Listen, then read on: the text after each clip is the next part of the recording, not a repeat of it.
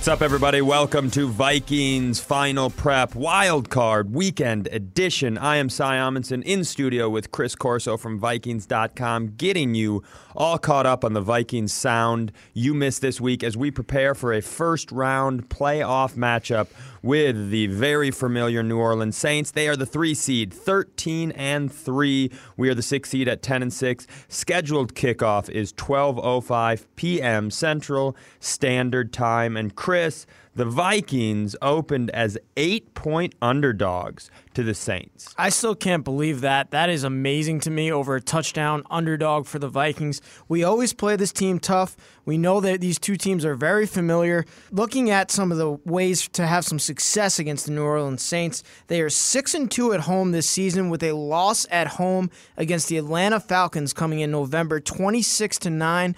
I think if we look at that game, we can find the path to success for the Vikings. Well, and I think what the Falcons and the Vikings both do is try to put strong performances forward with their front four because if you blitz Drew Brees uh, continuously throughout a game, he's going to torch you. He gets the ball out quick. He's one of the most accurate passers in NFL history, if not obviously the most accurate passer in NFL history. I, I you know, I, I didn't I knew we would open as underdogs. I was I was also a little surprised by the eight, but I un, not only do I understand why they get to that number. I mean, you're you're going into they are despite that 6 and 2 record and that loss to the Falcons, they are one of the best home teams in the league. We, we obviously were the best this year record wise, but notoriously, they perform far better at home than they do on the road. And you're talking about a Hall of Fame quarterback. You're talking about a wide receiver who just set the NFL record for receptions in Michael Thomas. You're talking about Alvin Kamara, who, if the receiver hadn't just set that record, I know Kamara had a down year, but he is such a dangerous weapon all over the field. And then you throw in a speedster like Ted Ginn, and you still have to think about that weird debacle of a football player that Taysom Hill is for defenses to deal with. Like, I, I understand when you go into that building why you would wind up at that level of underdog, especially with the Vikings coming off that tough loss to the Packers. The other side of it for me is I I love it.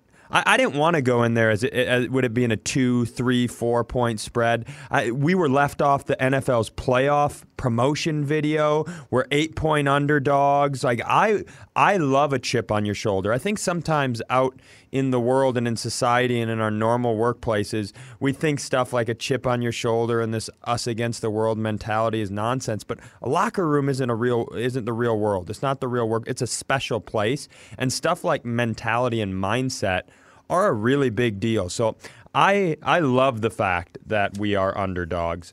Uh, the Saints and Vikings, obviously, this is the second playoff game in three years, the Minneapolis Miracle being the other one. We've also split two regular season games in the last three years uh, with the Saints. We are very familiar, Zimmer, Payton, the whole nine.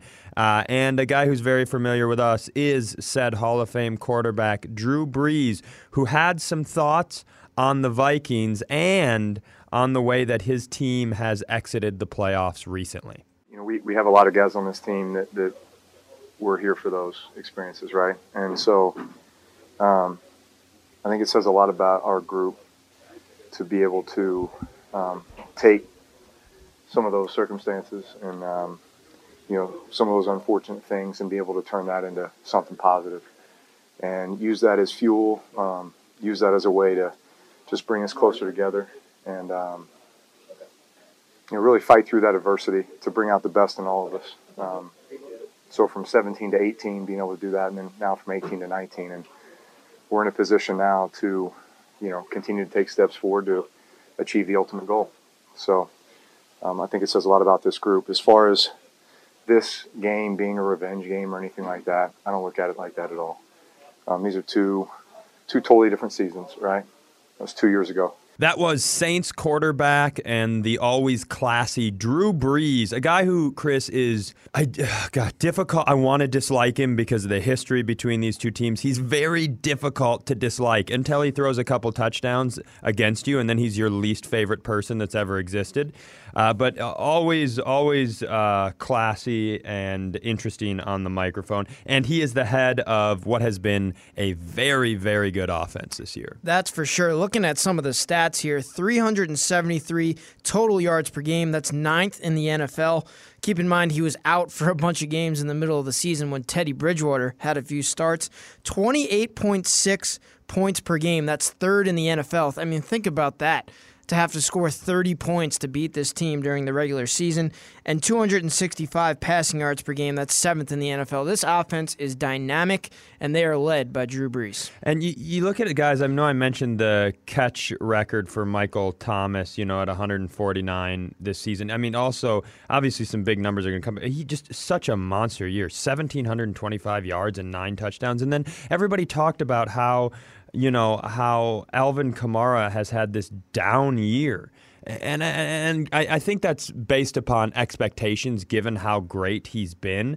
But the dude put up 797 rushing yards and 533 receiving yards. I mean, we're living in a world where Christian McCaffrey got a thousand, a thousand this year and became only the third guy to do that in NFL history with uh, Roger Craig and Marshall Faulk. So I think maybe lost in in Kamara's expectations and other performances around the league. People are a little disappointed, but he still had a really good year considering there was a backup quarterback in the in in the game for five games and a receiver set a record. So th- there's weapons all over the place. Uh, the guy that is going to be tasked with dealing with those weapons is Vikings head coach Mike Zimmer. This is, Chris, his 100th game, not counting preseason, uh, with the Vikings since taking over in 2014. He's 57, 38 and 1 regular season, 1 and 2 in the postseason. Would love to see him get up to 500. Uh, let's go to the man in charge here and listen to his Friday press conference. Down in New Orleans, play a really good football team. Um, obviously they got a lot of weapons offensively and they're very aggressive defensively. So uh, you know we'll have to go into a loud, loud, hostile environment and play well and come out of there with a victory. Mike Hughes going to IR. Mike, what are you expecting at that slot position, and what's your confidence level there? Um, we will find a way. Something happened to him, I guess, in practice yesterday, and what was it? No. How did he get hurt? Playing was- football. With Mackenzie, did he re-injure that knee in that Bears game, or what happened there? I don't know. I have to talk to Shug. What's your level of concern being down those two defensive backs, Alexander and Hughes, preparing to face Drew Brees? I just said we'll find a way. Mike, with Eric, with the All Pro team coming out, Eric Kendricks named the first team All Pro. For you, seeing him as seeing him develop as a linebacker over the years, how proud how proud does it make you? Yeah, I, I didn't know that. Um, but uh, Eric's had a good year. He's a good kid, works real hard, um, has, has gotten better each and every year. Um, so we're happy for him. How kind of rare is it, do you think it is, to be able to sign Marcus Sherels at this point in juncture in the season with the experience he has in punt returns? Yeah, yeah, it was he was close by too, so that was good. What challenges does their offensive line present you?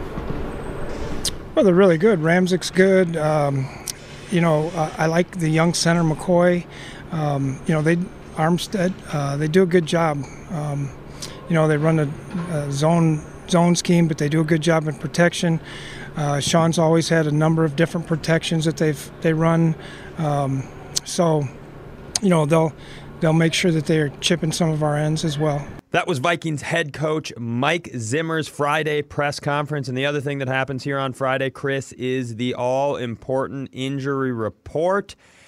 And Viking fans, we have some bad news and we have a bit of good news. That's right, Sal. Let's start out with the bad news first, and that's the fact that Mike Hughes has been moved to the injured reserve on Friday with a neck injury.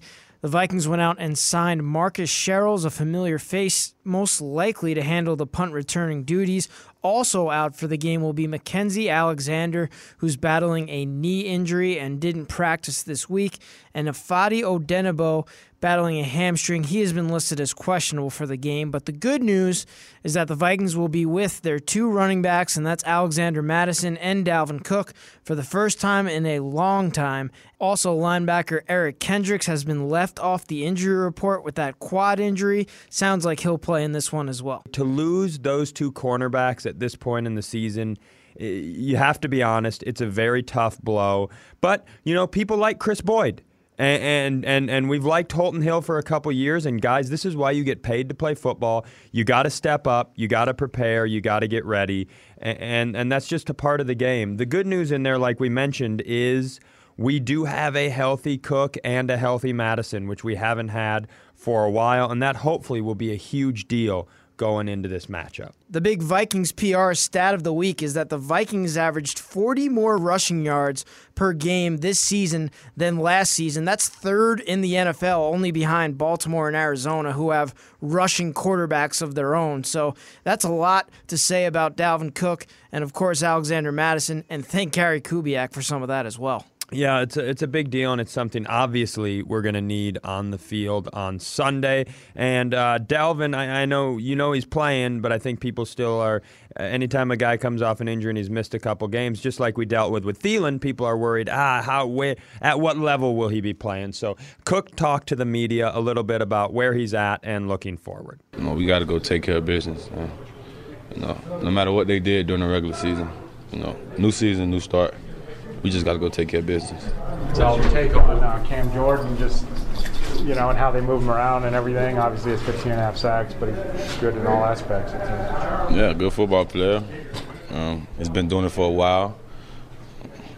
You know, he leads the bunch up front, so they go when he go. You know, I think, you know, we got to just try to contain him. You know, he's a good football player. He's gonna make plays. We just got to kind of limit those plays. Dalvin, with a couple weeks off, how close to 100% do you feel? How, how refreshed do you feel? I definitely feel refreshed. Um, I won't put a percentage on it. You know, if I was whatever percentage, I'd be out there on Sunday though. So you know, I'm gonna be ready to go. I'm gonna be at full strength, and you know, I'm looking for a good football game. Good news for Viking fans. That is Dalvin Cook saying he will be ready to go on Sunday versus the Saints. And good news for Viking fans listening. We will be back after a break with more Vikings final prep. Hey, Viking fans, get ready for kickoff all season long, including the playoffs, with Vikings Blend at Caribou Coffee. 10% of all proceeds go back to University of Minnesota Masonic Children's Hospital. Purchase in store or at cariboucoffee.com. Com. And do your kids like reading? Do your kids love the Vikings? Well, Minnesota Vikings mascot Victor has lost his mustache and needs help finding it. In his new children's book, Where's Victor's Mustache? Join him on an A to Z voyage through Minnesota as you help Victor find his mustache. Buy the book today at any Vikings locker room store or at vikings.com slash mustache. Welcome back to Vikings Final Prep. And hey, Viking fans, save time and shop online with Hy-Vee Aisles Online. Now offering free pickup with orders over $30. Go to aislesonline.com and order today. And hey, on another note, Chris, make sure you and all your friends and family tune into the Vikings post-game show following the game in New Orleans, hosted by Fox 9's Hobie Artigue and Vikings legend Robert Smith. Vikings postgame will be streaming live on all Vikings digital platforms. Before the break, Chris, we heard from Dalvin Cook, one of the key cogs in the Minnesota Vikings offense, a guy who's going to need to have a big game, but another guy who's going to need to have a big game talk to another guy who's going to need to have a big game. That's right, I'm talking about Kirk Cousins' show here on KFAN, Under Center with Kirk Cousins, and he had on Stefon Diggs talking about some of their deep ball connections, of which, Chris, we need to see some on Sunday. Ton of passes from you, Kirk. Yeah that have just been right on the I, money. What, what, I mean, you guys have connected on a lot of those this year. I feel like more so. Uh, I'm not. I'm not going to really. I'm not to take give him credit. credit. I'm not taking any credit because he throws he throws a hell of a ball, especially yeah. a deep ball. And yeah. since he's been here, he's always thrown a great deep ball. And it's, it's friendly. It's easy to catch. It's not uh, you know, it's not like pop flyers. You know, it's just on time and it's where it needs to be. So I feel like he uh, he has the confidence when he throws when he throws the ball up in the air, and I just got to make a play for him. It's been it's been fun. Well, I was just gonna say that uh, he adjusts to the ball really well, yeah. and so obviously he has great speed. Um, you got to have good movement skills to be a, a special receiver in, in our league. But he adjusts to the ball. And I played with a guy named DeSean Jackson who did that really well as mm-hmm. as well. But Was those he, are was probably he faster than Diggs? Uh, uh, Yeah, you know, he DeSean DeSean gets a lot of credit for his speed, and rightfully so. But honestly, what made DeSean elite was his ability to adjust to the football mm-hmm. because it's hard 40, 50 yards down the field to throw the ball perfectly. You're going to be a yard or two off. That's there's just going to naturally be a, a little room for error. Yeah. The receiver has to make you right with his ability as the ball's on its way there, as it's 30 yards there. Uh, with 20 yards to go, he's got to be able to find it, adjust, and then make it look like it was thrown perfectly. And that's what DeSean did well, but that's what Stefon does well. And people, it's hard to evaluate that. Uh, You have to you have to feel it in practice and realize, man, I'm throwing it in like a general area, and yet it always looks like it's right on the money. Yeah. Even just uh, a couple weeks ago against the Chargers, I threw a, a double move to Stefon. It actually ended up being incomplete because they said he didn't get his second foot down in Yeah. bounds, but it was a it was a back shoulder, if you will. But I didn't tell him pre-snap it's going to be a back shoulder. I just, just- throw it a little Yeah. short, He- he and he gets his eyes around. Talk knew it. about that play and just Oh adjusting to the ball. It, it bothered me so much, and I really, and I don't, I'm, I never make That's the toe drag. I never make excuses, and I feel like I was just a little off on my like trajectory on where I was on the field because I felt like I had way more space than I did because I was like kind of lackadaisical with keeping my feet in because Yeah. I thought I had more more room. Yep. But uh, it was just it was like just pitch and catch playing quarterback. You know, playing quarterback. It was playing a great receiver, and- adjustment. And, I feel like he just gave me a chance to make a play on the ball, and that's a big thing. He always gives me a chance to make a play on the ball. That's all I want is a chance. Great to hear those two together on the microphone. That was Kirk Cousins under center with Stefon Diggs, and it feels like the little. Uh, the little drama. That's the thing when, when, when that happened earlier in the year with Stefon Diggs. That's why I thought it was so silly. That drama comes and goes with winning and locker rooms and blah, blah, blah, blah. It's great to hear them both on the same page, and hopefully they have a, a big day on Sunday. And since I want some positive juju here, Chris, uh, let's talk about 1987. Yes, I, we're lucky to have some Vikings historians in the building, like PR's Tom West and Mark Rosen, who talk about the 1987 nostalgia. The Vikings team that was eight and seven went into New Orleans in the first round as six and a half point underdogs and beat them pretty good. And in the next round, they went on to take on those San Francisco 49ers led by Joe Montana, and they won that game as well. So that would be a very similar season It's almost to this year. identical, except we're somehow bigger underdogs this time. So hopefully history can repeat itself. And we were lucky enough to have a man that played on that team, Henry Thomas, in studio this week for Skull Stories. Let's let him tell us a little bit about that moment. I want to I want to be optimistic and say after they beat the Saints, they're going to follow the same path as your 1987 team did, and that's as a wild card team go on the road to play the San Francisco 49ers. Of course, back then they had a couple guys named Joe Montana and Steve Young at quarterback. But let's let's turn the clock back a little bit to 1987. I know it was a strike year and all that, but let's let's start with that Saints game because I'm looking it up right now, and the Vikings were underdogs as they are on Sunday, six and a half point underdogs, uh, playing in in New Orleans against a, a Saints team that was up and coming and playing at a really high level. And yet you went in there and quit, uh, put quite a, a spanking on them. I think it was 44 to 10 was the final score. Unbelievable. Yeah, it was uh, it was it was amazing. Uh, we had uh, just some some great talent on our team, and like you said, we were the underdogs. You know, it was like, oh, they barely made the playoffs, but we had great talent on our team, and we just really came out. Uh, Keith had Keith Millard had a phenomenal day. I mean, we disrupted their offense all day long, and it just threw them off. And you know, with, with the likes of uh, Anthony Carter, right, and Wade Wilson and Darrin Nelson. I mean, we we really had a. It, it was a lot of fun to go back to because that was my rookie year, and going back to New Orleans was like going back to LSU for me. So I had Right. plen- plenty of fans of my own there. Yeah, that's so cool. And I'm looking at the box score. The Saints actually scored the first touchdown with Bobby Hebert was the quarterback for the Saints in 1987. Now seven nothing. Okay, oh here here we go. It's gonna be a long afternoon for the Vikings. Next thing you know, you look up the scoreboard. The fans were leaving early. Guys like Hassan Hassan Jones and Anthony Carter, Steve Jordan. Uh, Carter had an 84-yard punt return, and and your defense took over and just slammed the door on those guys. You just must have been feeding uh, off each other that afternoon. Oh, absolutely. That day was a feeding frenzy, especially when when your when our offense got to clicking. It mm-hmm. just gave us the opportunity to be the defense that that Floyd always envisioned us to be. But you know, our offense starts clicking and they get us a lead. We we want to do everything in our powers never to give that lead back, and it it was just a fun night. Always fun to hear from Vikings alumni. That was Henry Thomas on Skull Stories with Mark Rosen. And if we even come close to repeating that, I mean, 44 to 10 is nuts. If we get anywhere near that, that, that would be an all time Vikings victory. Uh, big game this weekend. Here's how you watch and listen. We got the noon game on Sunday, which is a good thing. That's when Kirk plays well, Chris. Your boy Kirk loves the noon game, and we got it. We'll take it. Fox. KMSP Fox 9 in the Twin Cities. Kickoff is 12:05 p.m. Joe Buck, Troy Aikman, sideline reporters Erin Andrews and Chris Myers, but I think you should listen to it on local radio KFAN right here, 100.3 FM or KTLK 1130 AM in Minneapolis, St. Paul, of course. Play by play is PA. Analyst Pete Bercich, sideline reporters Greg Coleman, and the stupid, handsome Ben Leber. And remember, as always, the radio pregame show with Mike Mussman starts at 10 a.m. Central Time. Chris, as we get out of here and we walk into the wild card playoff round, what's the one thing you're looking for this weekend? I said it on the Minnesota Vikings podcast, and I'm going to say it again. I think we need big offensive plays early in the game.